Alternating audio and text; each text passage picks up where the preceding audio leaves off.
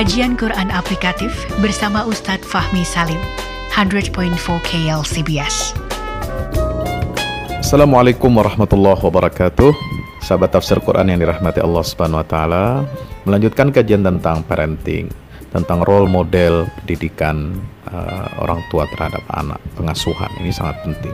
Bahwasanya uh, seorang ayah itu harus memiliki ikatan emosional yang kuat. Ya, dan ini adalah naluri fitrah dari Allah Subhanahu wa taala. Kenapa di dalam Al-Qur'an banyak diceritakan kisah para nabi dan rasul ya eh, bagaimana hubungan emosional mereka dengan anaknya atau dengan ayahnya. Coba bahkan dengan ya, eh, anak sendiri yang kafir ingkar kepada Allah. Secara emosional, secara manusiawi, seorang ayah pasti merasa iba kasihan Misalnya ya kita baca nih surat Hud nih teman-teman sahabat tafsir Quran rahmatullah. Surat Hud ayat 45 itu dialog sampai ayat 46 antara Allah dengan Nabi Nuh alaihissalam. Ya, sampai Nabi Nuh itu menyeru kepada Allah.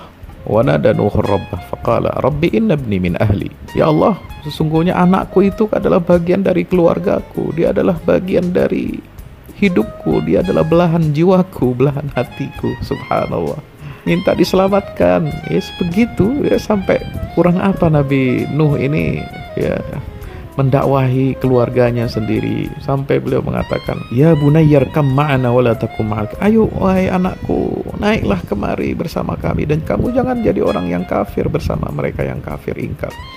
Tapi anaknya tetap ngotot ya kan? Seperti dalam kisah surat Hud itu. Sehingga Allah menegur Nabi Nuh ini di ayat 46 Wahai Nuh, ya Nuh, innahu laysa min ahlik. Dia bukan lagi keluargamu. Innahu amalun ghairu salih. Karena dia beramal, berlaku, bertindak sesuatu yang tidak baik.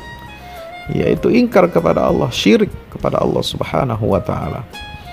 Ya, jadi di sini ada pelajaran bagaimana hubungan antara ayah dan anak itu dipisahkan oleh nilai-nilai Islam. Apakah dia mau taat atau tidak? Sebaliknya, ya Nabi Ibrahim alaihissalam itu begitu hu kuat hubungan emosionalnya dengan sang ayah. Beliau bahkan berjanji kepada ayahnya untuk memohonkan pengampunan dari Allah Subhanahu wa taala. Oh, luar biasa. Ya, itu direkam dalam surat At-Taubah 114.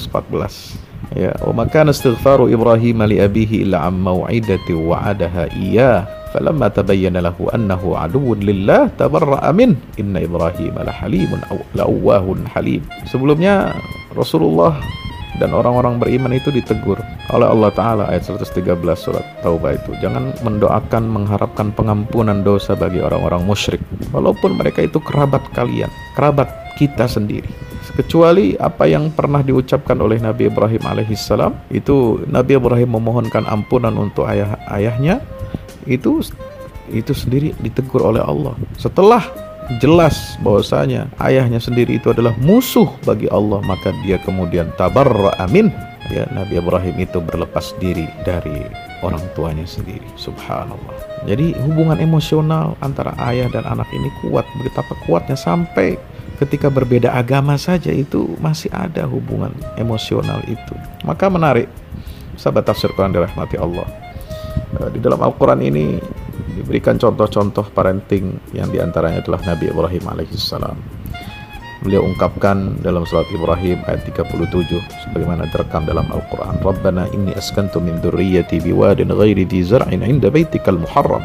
Rabbana liyuqimus salah faj'al afidatan minan nas tahwi ilaihim warzuqhum minats thamarati la'allahum yashkurun. Ya Tuhan kami, sungguh aku telah menempatkan sebagian keturunanku di lembah yang tidak mempunyai tanam-tanaman di dekat rumah engkau, Baitullah yang diagungkan.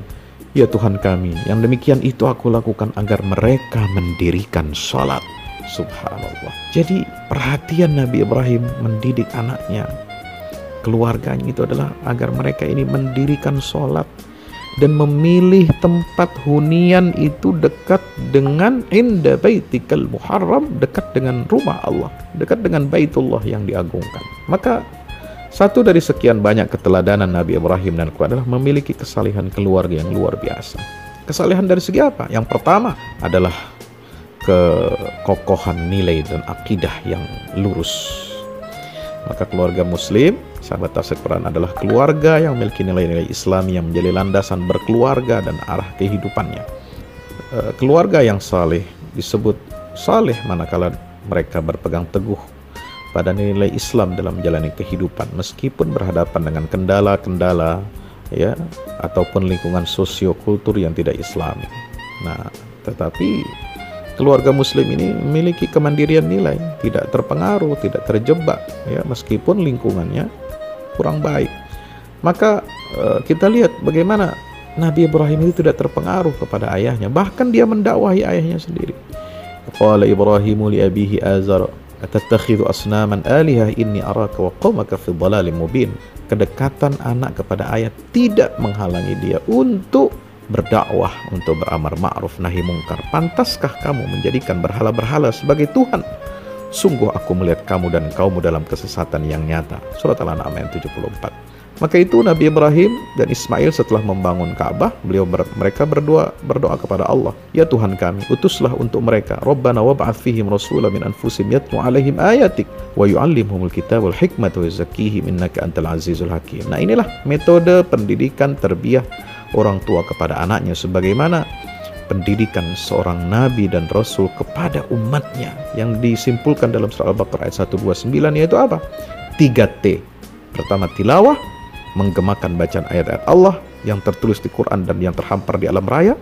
Yang kedua adalah ta'lim, mengajarkan nilai-nilai Quran dan sunnah serta wisdom ya dari ilmu pengetahuan dan juga teknologi. Yang ketiga adalah tazkiyah, membentuk karakter diri dengan internalisasi pengamalan keteladanan akhlakul karimah dalam tingkah laku sehari-harinya. Mudah-mudahan bermanfaat. Wassalamualaikum warahmatullahi wabarakatuh. Belajar tafsir Al-Quran dalam kajian Quran aplikatif bersama Ustadz Fahmi Salim, pendiri Yayasan Al-Fahmu International Indonesia, 100.4 KLCBS.